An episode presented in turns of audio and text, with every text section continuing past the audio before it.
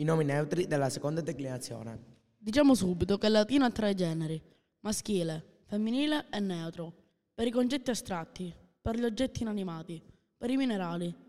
Neuter non vuol dire né maschile né femminile. Ma quante volte l'avrà ripetuto la prof? Uno o due miliardi di volte, credo. Andiamo, decliniamo il nome neutro, la guerra. Bellum, belli, bello, bellum, bellum, bello, bella, bellorum, bellis, bella, bella, bellis. Come vedi, i casi retti sono uguali tra loro. Semplice, dai. Certo, come no? Sapendo che cosa sono i casi retti. Ma poi che ci sono? I casi storti? In effetti quasi, casi obliqui, nominativo, accusativo, vocativo, sono casi retti, mentre genitivo, dativo e ablativo sono casi obliqui.